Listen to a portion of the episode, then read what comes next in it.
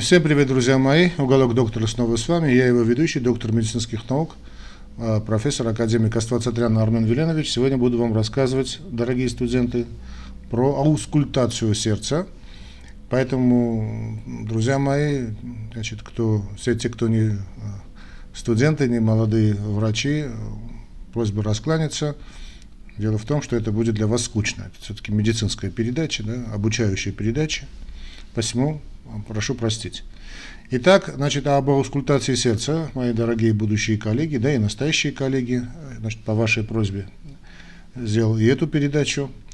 А, проблема аускультации сердца, основная проблема аускультации сердца заключается в том, что она требует а, ну, практически отличного, идеального слуха. Признаюсь вам, я не отличаюсь значит, таким, этим параметром. Слух у меня далеко не отличный, поэтому у меня потребовались года тренировки – буквально годы тренировки, пока значит, я чему-то, как мне кажется, научился, хотя я тоже часто ловлю себя на этом, что мне кажется, что я что-то уловил, а потом оказывается, что нет. Уже не один десяток лет я в этой области работаю, так что и вам потребуется длительная тренировка. И не надейтесь, что вы с самого первого момента значит, все начнете разбираться. Нет, это требует действительно 10, 20, 30 лет пройдет, может быть, тогда начнете улавливать. Конечно, во многом все зависит и от э, такого врожденного слуха. Первый момент и второй момент, который я замечаю, когда, да и сам этим страдаю, признаюсь, значит, когда мы делаем, проводим аускультацию сердца, мы проводим несколько секунд, а тут надо хотя бы, значит, где-то 40-50, а может быть и секунд, а может быть вся минута надо, если такой необычный шум, значит, углубиться во всю эту картину. Поэтому значит, не ленитесь, значит, носите с собой эти а, стетоскопы и прислушивайтесь к работе сердца.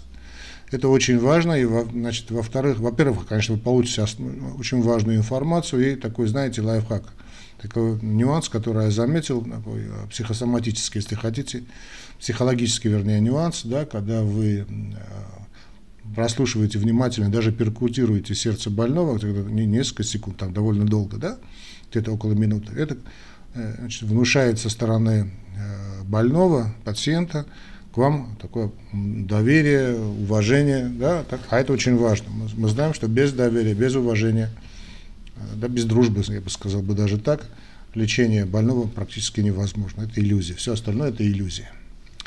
Ну, поехали. Итак, аускультация сердца, значит, она требует от нас умения, хоть какое-то умение значит, различать звуки, отличать небольшие значит, различия по частотным характеристикам, да, вот эта частота, и времени, возника, времени возникновения. Ну, чувство ритма тоже должно быть, конечно. Чувство ритма и чувство слуха далеко не всегда одно и то же, кстати. А, сейчас, значит, э, имеются усиленные так называемые стетоскопы. Ну, кому-то нравится, кому-то не нравится. Да, я как-то не застал это время, когда уже появились эти усиленные стетоскопы, такие, такие sophisticated, что называется.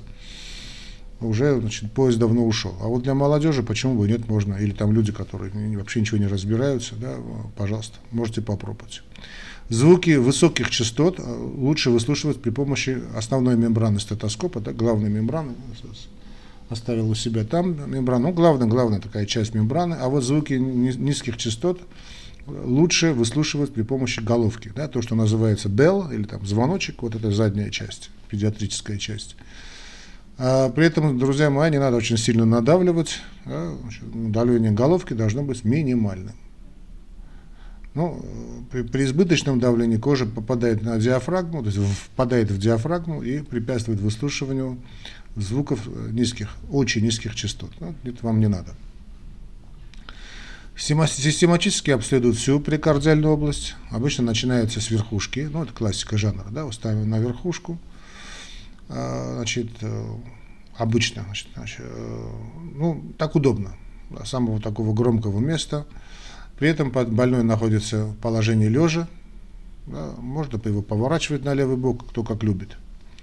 Затем больной переворачивается, если он лежит на боку, на спину, и аскультация продолжается по левой грудины, по направлению э, значит, голове в каждом межреберье. А затем по направлению к ногам по правой границе грудины. Но это все со временем придет, да, просто вот это классика жанра, классика, такой классика подхода. Также необходимо проводить аускультацию левой аксиллярной области, аксила, да, и над ключицами. Сейчас объясню все почему. При аскультации спины больной сидит прямо, затем наклоняется слегка вперед для того, чтобы облегчить выслушивание аортального или пульмонального ну, и пульмонального диастолических шумов, ну или шум трения перикарда. Да? Вот когда шум трения перикарда, он чуть должен наклониться вперед. Вот звуковую картину я вам тоже предоставлю. Отсюда мы делаем вывод, что основные аскультативные данные у нас включают тоны сердца, шумы, шумы сердца и шумы трения. Шумы трения, но главным образом, конечно, мы говорим о шумах трения перикарда. Тоны сердца э, короткие, то, что обозначается английской буквой S, sound, да, короткие кратковременные звуки, которые возникают при открытии и закрытии клапанов, основных клапанов. Понятно, что они будут разделяться на систолические и диастолические тоны, да, вот это S1, значит S2. Шумы связаны, э, шумы, шум это уже всегда неправильно, да, наличие шума, значит, это проблема. Значит, шумы связаны с турбулентным током крови и более длительным по сравнению с тонами. Они могут быть систолическими, диастолическими или постоянными. Они у нас классифицируются по интенсивности, описываются по их локализации и времени возникновения относительно сердечного цикла. Шумы классифицируются по шкале от единицы до 6. Ну, 6 самый такой выраженный. Это я вам выложу, выражу значит, в таблицу, все это выложу вам в таблицу на, на русском языке.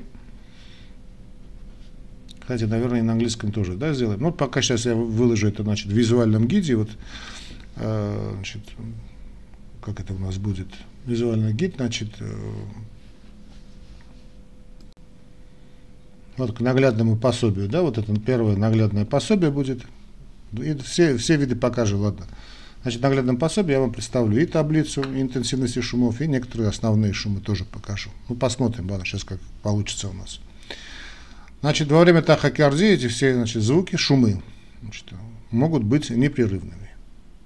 Ну и шум трения – это высококачественные, так называемые такие царапающие звуки, да, часто с двумя или тремя отдельными компонентами. Необходимо обращать внимание, концентрировать внимание последовательно на каждом периоде сердечного цикла, отмечая каждый тон сердца и шум. То есть такой маленький вам секретик дам, да, вот сначала вот прослушайте долго, значит, прочувствуйте вот это, закройте глаза лучше, когда вы выслушиваете, вот так закрываете глаза и начинаете отделять. Первый это, ага, это первый тон, второй тон. Ага, шум, как-то он попадает в первую часть или во вторую часть. Первого тона нет, значит, здесь шум, там шум. Просто надо сконцентрироваться. Вот очень последовательно на каждом периоде такого сердечного цикла. Затем в уме значит, идет анализ интенсивности, частотных характеристик, времени возникновения шумов и интервалов между ними, что может поставить вам диагноз, еще до остальных методов исследования. То есть, конечно, они у вас есть. Иначе вам придется значит, только э, стетоскопом работать. Э, снова скажу, друзья мои, начинающие студенты, да и молодые врачи, не расстраивайтесь, если у вас первое время ничего не выйдет. И у меня тоже ничего не выходило. Да и сейчас не всегда выходит. Да? Так что это нормально, друзья мои. Ничего, ничего страшного. Все приведет со временем. Все придет со временем. Да? Это как любить классическую музыку. Если вам не повезло вырасти в семье, где значит, папа и мама слушают классическую хорошую музыку, академическую, да, то вы, вы там выросли, там, я не знаю, на чем-то, таком, скажем, нехорошем, не, не, ну, не классической музыки, ладно, плохой музыки, скажем так, не бывает – хотя всякое бывает, то потом, со временем, значит, когда вы начнете расти, вы должны слушаете, скажем, того же Баха, хотя трудно представить человека, которому Баха сразу же бы не понравилось. Но в любом случае, один раз, и он вам не понравится, два раза не понравится, десять раз не понравится. Знаете, что это выдающаяся музыка самого гениального композитора, который жил на Земле. И после 50-го, сотого прослушивания, как бы вам это не было бы противно, вы начнете ощущать эти нюансы – вот эти нюансы, которые вы начнете ощущать, да, вам э, позволят и любить эту музыку. То же самое произойдет и с вот этими шумами, которые для многих непонятны. Вот действительно непонятно. То же самое, кстати, если там музыка вам не очень э, претит, да, мне, я, я очень, лично очень люблю музыку. Но, скажем, если вы обучаетесь э, иностранным языкам, кстати, тоже без слуха обучиться иностранным языкам очень сложно. Значит, как советуют да, нормальные специалисты обучать язык, не только там бубнить какие-то там this is a table, c'est une table, там, не знаю какой, ну, любой язык, да, Оджи Факальдо, скажем, да, там сто раз повторили, ничего не поняли. А вот когда вы начинаете в, наушниках слушать постоянно вот эту вот э, иностранную музыку, иностранную вот эту речь, она начинает, значит, мозг начинает анализировать разделять на какие-то компоненты, а затем собирать в общую картину. Вот так и обучаются, сначала обучаются, скажем, иностранному языку, а потом начинают на нем говорить. То же самое произойдет и с вами. То же самое я вам советую сделать в сегодняшней нашей лекции. Там в конце у нас будет большой кусок по различным звукам. Да, я вам советую вот несколько раз, раз, два, три, десять раз пересмотреть этот ролик, двадцать, сто раз, двести раз пересмотрите, ничего страшного. Сейчас есть у всех наушники, да, вместо того, чтобы всякую дрянь там слушать, да, типи-тип, типи-тип какой-нибудь, а вот послушайте вот эти шумы и начнете разбираться, я более чем уверен. А, ну, изменение основных данных, получаемых при аскультации и пальпации при кардиальной области, а, значит, э, ну, в англоязычных странах это очень принято, в таких больших клиниках, да, тщательно они все отражаются в виде диаграмм, так называемой в первичной документации больного каждый раз, когда ему проводится обследование сердечно-сосудистой системы. Я вот эти данные физикального осмотра вам представлю, да, чтобы вам при помощи таких диаграмм можно было сравнить данные, получаемые при обследовании. Сейчас на этом не будем останавливаться. Теперь о систоликус. Значит, систолические э, тоны сердца к звукам, которые выслушиваются во время систолы, относят следующие. Значит, первый тон сердца, S1. Да, вот S1, это S это sound. S1 а, значит, и второй тон S2, то есть диастолический тон сердца, являются нормальными компонентами сердца, известно как dub dub dub dub dub dub dub lub dub lub dub ну dub dub это галоп скорее lub dub lub dub lub dub dub dub dub dub lub dub по-английски lub dub lub dub да? S1 возникает сразу после начала систолы и в основном связан с закрытием митрального клапана, также может включать звук открытия трикуспидального клапана, Обычно он расщеплен, вот этот, да, вот расщепление идет, обычно он расщеплен и высокочастотный. S1 усилен при митральном стенозе, он может быть э, тихим или отсутствовать при митральной регургитации в связи со склерозом и ригидностью створок клапана, но обычно отчетливо различим при значит, митральной регургитации вследствие э, миксоматозной дегенерации митрального клапана или миокардиальной э, какой-нибудь патологии. Например, дисфункция папиллярных мышц, там дилатация желудочка. Щелчки, вот эти, да, значит, э, возникают только во время систолы,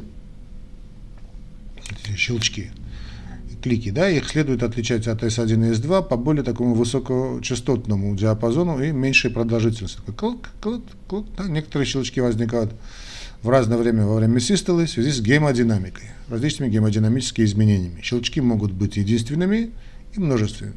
И множественными. Вот такой есть консенсус, что щелчки при врожденном аортальном или пульмональном стенозе являются следствием патологического тонуса стенки желудочка. То есть ну, до конца все непонятно, но так считается, такой есть консенсус. Данные щелчки возникают, то есть систолически возникают в ранний период систолы, то есть близко они к S1, ну, к S1, и на них не, не оказывают влияния какие-то там особые гемодинамические изменения. Схожие щелчки возникают при тяжелой легочной гипертензии. Это же нехорошая вещь. Да? Щелчки при пролапсе митрального или трикуспидального клапана, которые обычно возникают в середине или в конце систолы, как предполагается, возникают в связи с патологическим давлением на удлиненную хорду или створки клапанов. Чтобы это вам не казалось бы странным, что думаю, предполагают консенсус, потому что действительно, ну, казалось бы, нет ничего старее, да, старше по возрасту, чем вот эта аускультация. Но действительно, хотя это не такой уж старый метод исследования, а, но не всегда все понятно с этими звуками.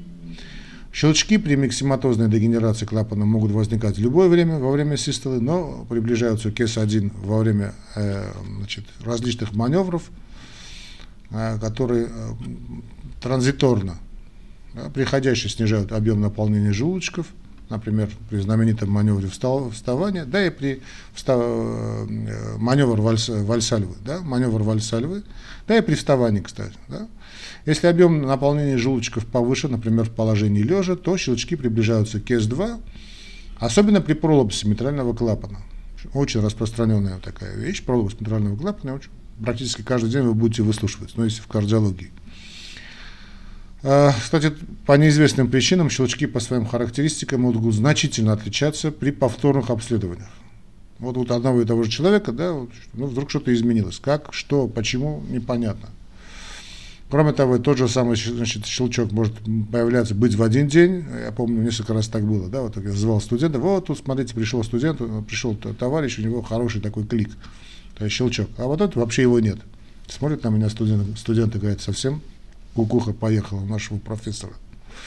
Ну, давайте мы вам дадим сейчас систолический тон сердца, что вы прослушали, да?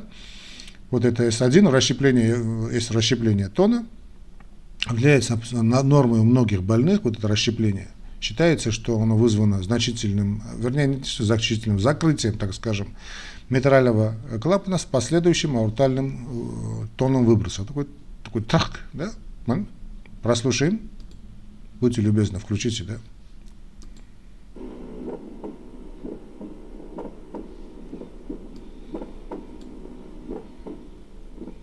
Ну, я не знаю, хорошо прослушалось или нет. Итак, расщепление первого сердечного тона.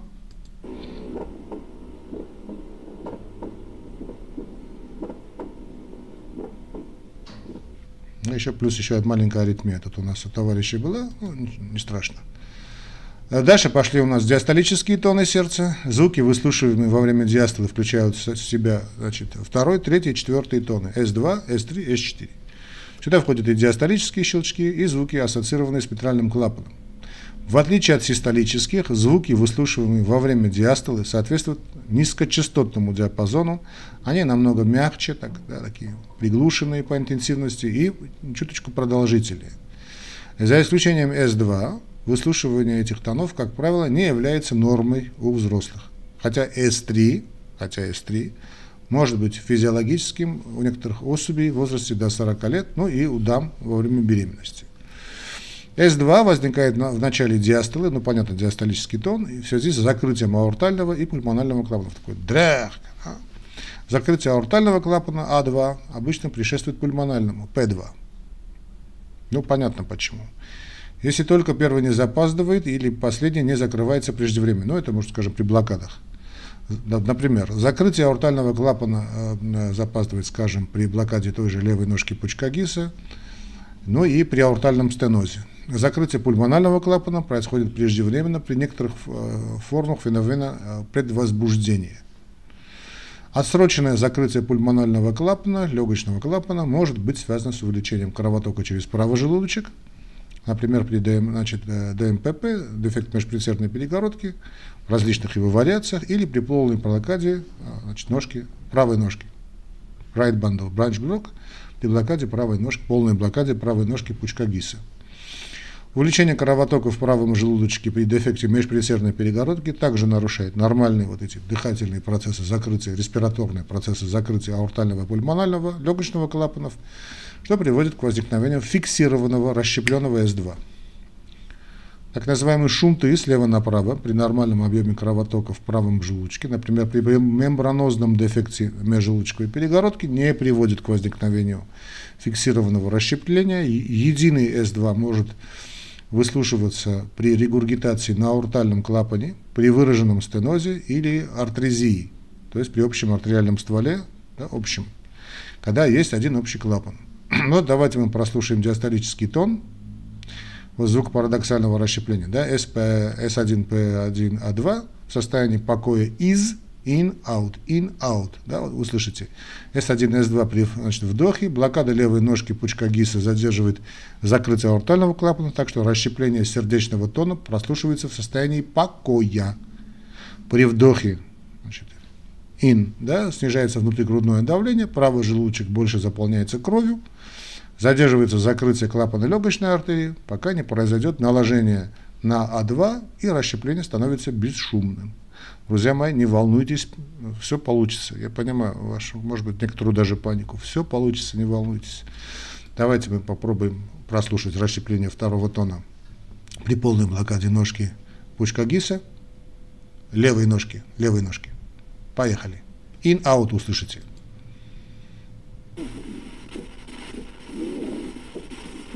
Out, in, out, in, out, in, Вот это и, и вот это, это звук значит, э, диктора, да? И? Out. In. Out. In. Out. In. Это было расщепление второго сердечного тона при блокаде левой ножки пучка ГИС. Окей? S3 возникает рано во время диастолы, когда желудочек дилатирован и не комплайентен, то есть не, под, не, не податлив, да? то есть он не, не, не compliant, то есть он не отвечает на то, что надо, то есть он не, скажем, не хочу сказать, да, но не соответствует, не соответствует своей функции, это не compliant. Он возникает во время пассивного наполнения желудочка в диастоле и указывает на серьезную дисфункцию желудочка у взрослых. У детишек он может быть в норме, иногда сохраняется даже в возрасте 40 лет, как мы уже сказали. S3 также может быть нормой во время а, интересного положения наших милых дам. Тон S3 правого желудочка лучше выслушивается на вдохе, а иногда только на вдохе, так как отрицательное внутригрудное давление увеличивает объем наполнения правого желудочка. Положением больного лежа. S3 значит, левого желудочка лучше выслушивается на выдохе так как сердце приближается к грудной клетке, положение больного лежа на левом боку. Ну, можно и на спине выслушать, но лучше на, лев, на, на левом боку. С4 возникает при изменении наполнения желудочка, вызванного сокращением предсердия и выслушивается в конце диастолы. Он похож на С3 и лучше всего или только слышен при использовании головки стетоскопа. На вдохе тон С4 правого желудочка усиливается, тон С4 левого желудочка, тон С4 левого желудочка ослабевает. S4 выслушивается чаще, чем S3 и указывает на менее выраженную дисфункцию желудочка, обычно диастолическую, да, очень довольно распространенное явление, кстати. S4 отсутствует при фибрилляции предсердия на английском языке. Я люблю, больше люблю название мерцания, да, мерцательная аритмия, когда предсердия не сокращаются в полном объеме. Но обычно всегда присутствует при, э, скажем, каких-то там ишемических моментах, то есть ишемической болезни сердца, да, ишемия миокарда или, ну, собственно, на пике инфаркта или там после инфаркта миокарда. S3, э, как с, так и без S4, обычно обнаруживаются при значительной систолической дисфункции левого желудочка. S4 без S3 характерен для диастолической дисфункции левого желудочка. Но суммационный галоп существует, трехчленный ритм возникает, когда S3 S4 присутствует у больного с тахикардией, который укорачивает диастолу, что приводит вот к такому слиянию двух тонов – Громкие S3 S4 могут пальпироваться даже на верхушке в положении, а, выслушиваться значит, в положении больного лежа на левом боку. Диастолический шум возникает в то же время, что S3 в раннюю диастолу. Он не сопровождается S4, а, громче, а, напоминает стук и отражает резкую остановку наполнения желудочков из-за не, вот такого неправильного, некомплайентного, стягивающего перикарда. Щелчок открытия, тон ОС, да, open sound, может возникать ранний период диастолы при митральном стенозе или э, редко, реже, так скажем, при стенозе трикуспида. Щелчок трикуспидального клапана. Щелчок открытия митрального клапана высокий, короткий, лучше выслушивается мембранной стетоскопа. Чем тяжелее митральный стеноз, друзья мои, то есть чем выше давление в левом предсердии, тем ближе щелчок открытия к пульмо, э, пульмональному или легочному компоненту S2. Интенсивность звука зависит от э, вот этой податливости, комплайентности створок клапана. Щелчок громкий, если створки клапана эластичны, и он становится тише и полностью исчезает, исчезает при уплотнении, или там склерозировании, как правильно говорить, фиброзировании, там, кальцинировании э, клапанов. Щелчок открытия значит, митрального клапана, хотя иногда и выслушивается на верхушке, лучше всего или только всего, лучше всего, э, или только, или только вообще слышен в нижней части левого края грудины. Время возникновения шумов по отношению к сердечному циклу э, коррелирует с причиной. Это все я вам покажу э, значит, в русской версии. Так, давайте я вам тоже английскую тоже дам. Кто разбирается английском, в английском языке, давайте я тоже дам вам visual guide. Да? Ну, разберетесь, разберетесь, не разберетесь. Это будет visual guide. Давайте я вам дам и ссылочку на это тоже. Тоже такой наглядный пример, да, вот на наглядный путеводитель.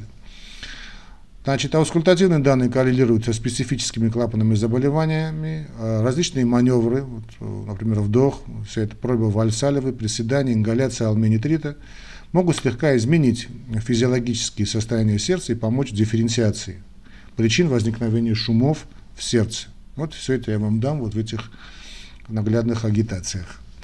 Вместе э, всем больным с шумами в сердце следует проводить, понятно, рентген, визуализацию, да, органов грудной клетки, рентген, эхокардиографию. Ну, чуть, давайте э, не забываем про электрокардиограмму. Но большинству, значит, для, подтвержд... для подтверждения диагноза, определения тяжести и наблюдения Итак, большинству для подтверждения диагноза, определения тяжести и наблюдения за изменениями тяжести с течением времени э, потребуется проведение эхокардиографии. И вот надо сказать, что эхокардиография убила аускультацию. С одной стороны это плохо, с другой стороны все-таки это хорошо. Потому что эхокардиографически, но если у вас тем более хороший специалист, профукать что-нибудь практически невозможно. Но в любом случае, друзья мои, не забываем про стетоскоп. Ну, а при подозрении на значимую или какую патологию, конечно, этим делом занимаются уже не, не терапевты, а кардиологи, если, конечно, они есть в наличии. Систолические шумы могут быть нормальными или патологическими, они могут быть ранними, в середине или в конце систолы, или так называемыми пансистолическими, или голосистолическими, что то же самое. Да? Систолические шумы можно подразделять и нужно подразделять на шумы изгнания, регургитации и шунтов. Шум изгнания возникает вследствие турбулентного значит, кровотока через суженные, да, неровные клапаны, или так деградированные клапаны, или выносящие тракты, например, а, ртальный стеноз, легочный стеноз, они обычно возникают в середине систолы и обладают нарастающим, убывающим характером, при этом становятся громче и длятся дольше по мере усиления обструкции кровотока. Чем больше стенозы турбулентность, тем длиннее фаза нарастания и короче фаза убывания. Систолические шумы изгнания могут возникать без гемодинамически значимых обструкций выносящих трактов и поэтому не обязательно означают наличие патологии. У здоровых детишек, младенцев, значит, э, кровоток значительно зачастую, зачастую, не всегда, но зачастую немного турбулентен, что приводит к возникновению небольшого шума изгнания, но это, понятно, уйдет со временем. У более таких продвинутых людей, не люблю слово пожилых, шумоизгнание часто связано со, вот, с деградированием, склерозированием клапанов. Я люблю слово деградация. Да, вот, с возрастом все-таки это не столько склерозирование, сколько именно деградация, в которой входит склерозирование тоже. Значит, связано со склерозом клапанов и сосудов. Во время интересного положения у наших милых дам, беременность, наблюдается слабые шумы изгнания во втором межреберье слева и справа от грудины. Шумы возникают в связи с физиологическим увеличением объема крови, и сердечный выброс увеличивает скорость кровотока через нормальные э, анатомические структуры. Данные шумы могут значительно усиливаться при наличии тяжелой анемии во время беременности. Эти шумы отличаются от венозного шума, иногда вызываемого набухшими сосудами э, молочной железы, ну понятно, беременность, да, это так называемый шум молочных желез. А, шум регургитации, шумы регургитации представляют собой ретроградный, ну понятно, что если это ретроградный, то это патологический кровоток, например, если у вас митральная регургитация, ну не у вас, у, у больного, митральная регургитация, трикуспидальная регургитация, ДМЖП, дефект межжелудочковой перегородки, через камеры, понятно, с меньшим сопротивлением, ну физика. Они обычно голосистолические и громче при высокоскоростных, малообъемных регургитациях или шунтах и слабее при высокообъемных регургитациях или шунтах. Поздние систолические шумы, перед которыми может быть щелчок, а может, кстати, и не быть, обычно встречаются при пролапсе митрального клапана, такой тлоп, да, и дисфункции папиллярных мышц сосочковых мышц. Обычно необходимо проведение различных э, проб для постановки более точного диагноза и установления времени возникновения э, и типа и шума. То тоже все это покажу вам значит, наглядном таком э, наглядном путеводителе.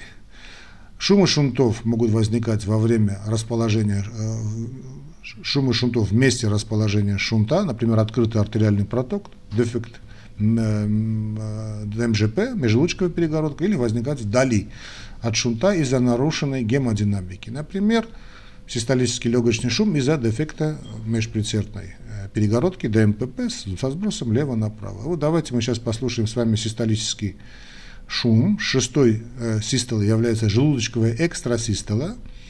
Седьмой звук будет иллюстрировать постэкстрасистолическое усиление шума вследствие увеличенного наполнения левого желудочка во время компенсаторной паузы значит, э, желудочковой экстрасистолы. Давайте прослушаем шум при аортальном стенозе, друзья мои. Внимание!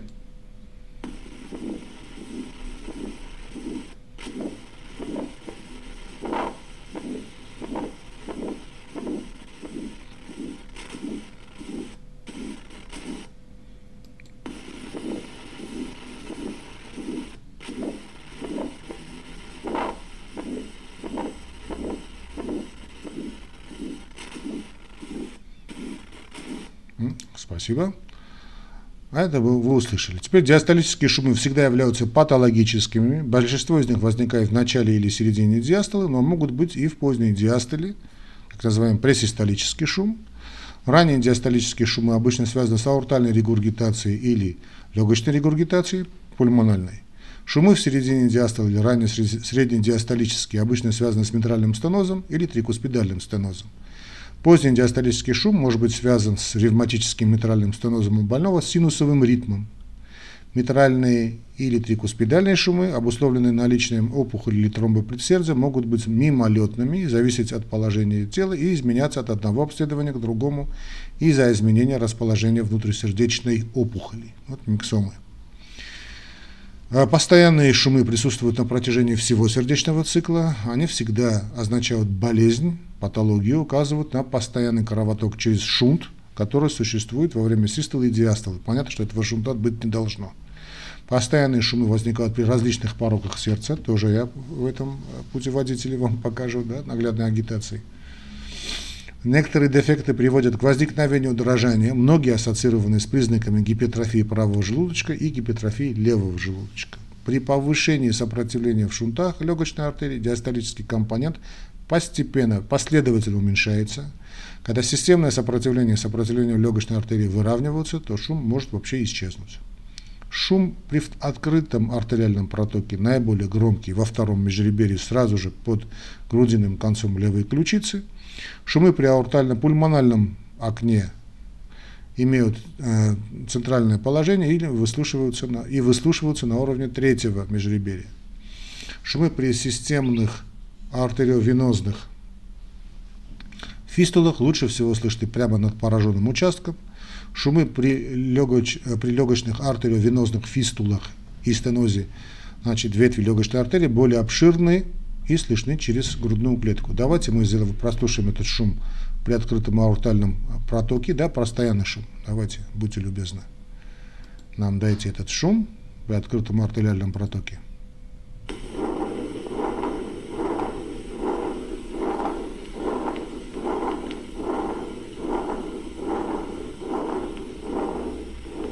Вот это так называемый машинный шум, да, шум при открытом артериальном протоке.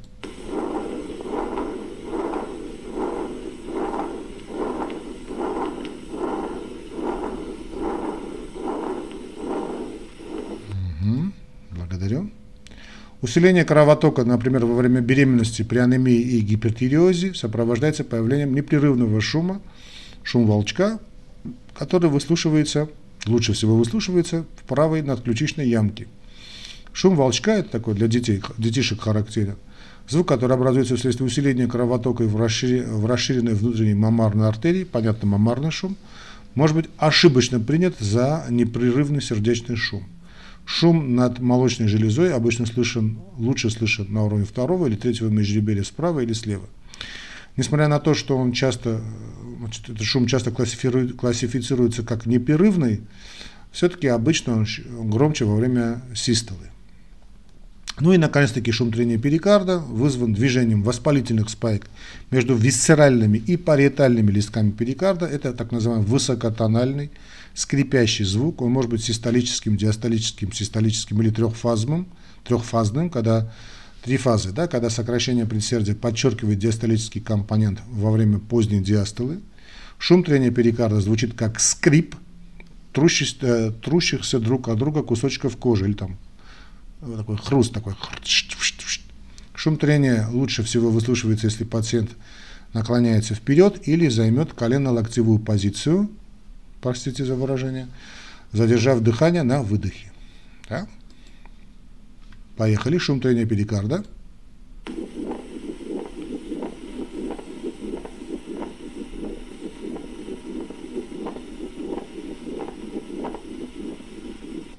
Очень хорошо. Давайте снова шум трения, да?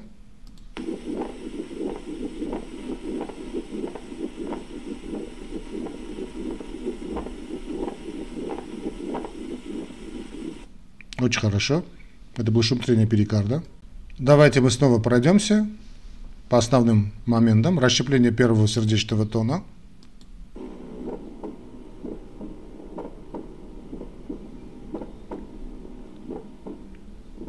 С аритмией, да, было?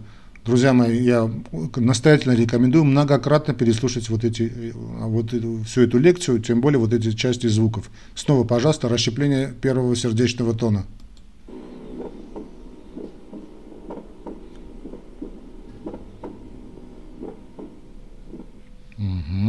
Очень хорошо. Дальше у нас легочный щелчок изгнания. Легочный.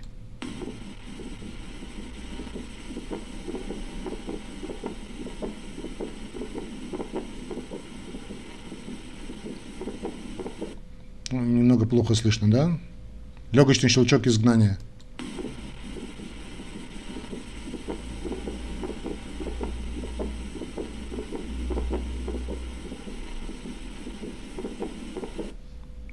Сойдет. Расщепление второго сердечного тона, пожалуйста. In, out, in, out, in. Давайте снова, да, расщепление второго сердечного тона.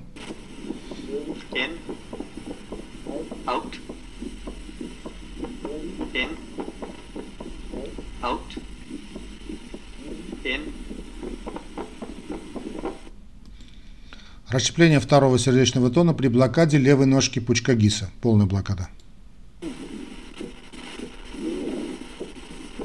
Out. In.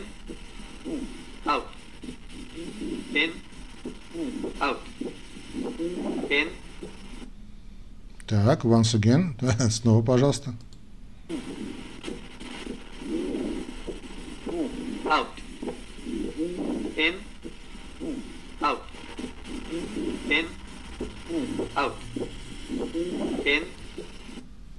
Это было расщепление второго сердечного тона при блокаде левой ножки пучка ГИСа. Все получится, не волнуйтесь.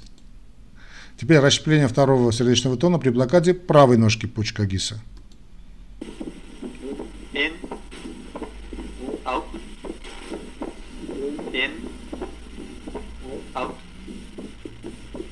in, out. Я не знаю, слышно или нет.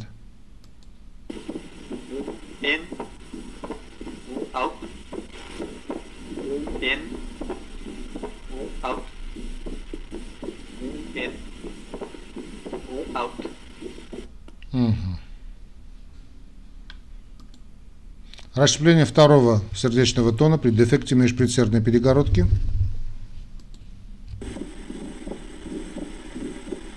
Out. In.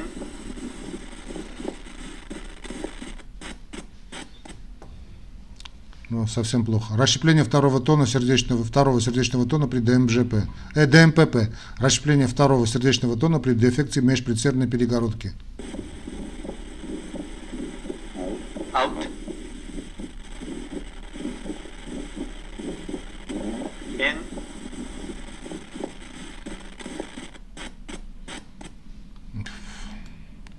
Третий сердечный тон.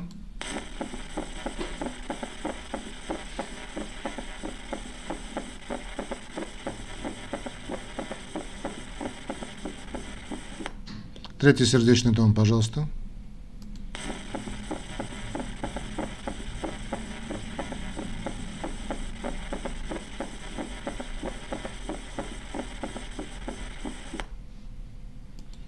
Четвертый сердечный тон, пожалуйста.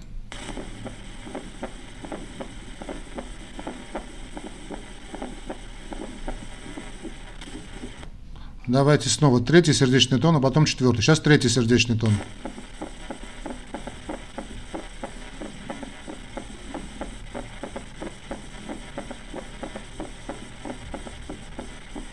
Это третий, а сейчас четвертый.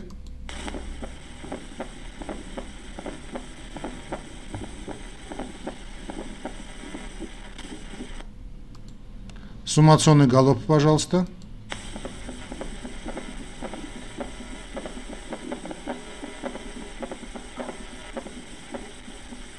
Снова суммационный галоп, пожалуйста.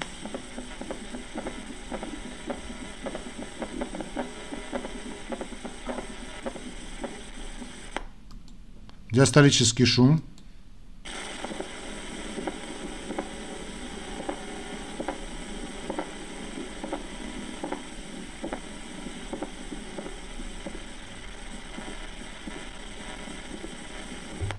Ничего не слышно. Диастолический шум.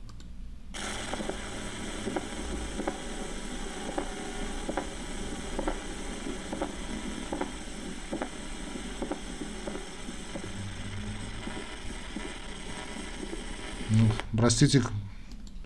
Щелчок открытия митрального клапана.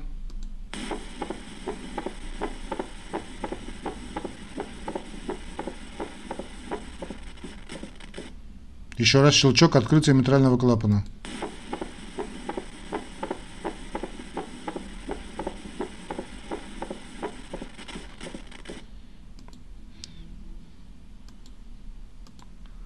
Аортальный стеноз.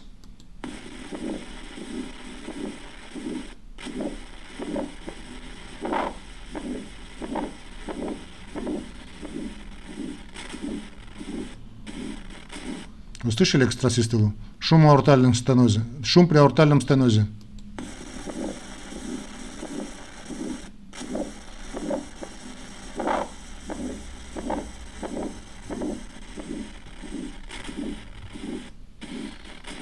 Угу.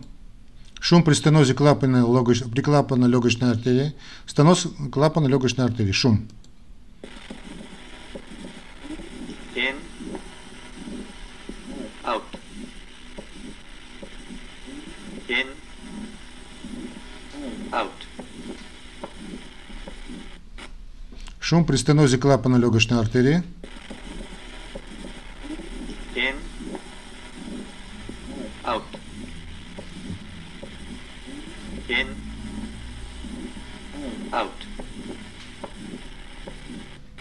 Угу. Шум митральной регургитации.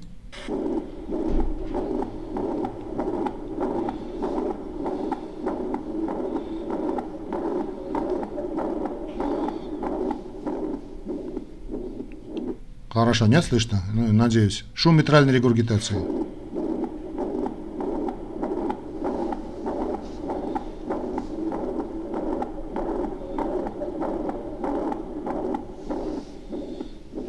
Так. Услышали шум митральной регургитации? Теперь шум при дефекте ДМЖП, при, де- при, де- при дефекте межжелудочковой перегородки.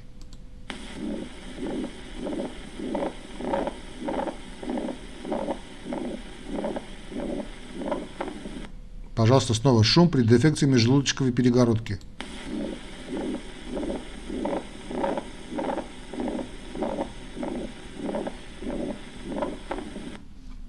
Ага. Шум при открытом аортальном, э, артериальном протоке. Открытый артериальный проток.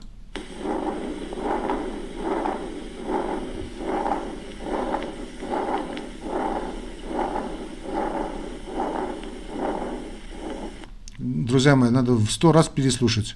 Аортальный, открытый артериальный проток. Артериальный проток.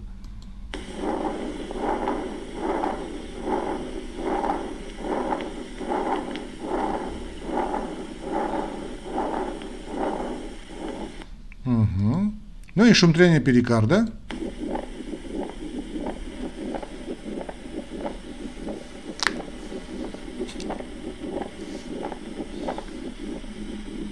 Шум трения перикарда, пожалуйста.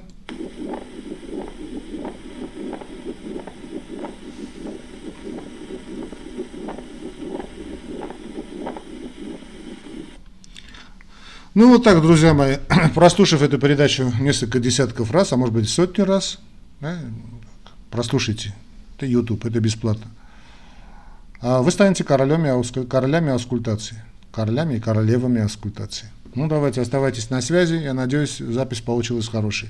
Пока.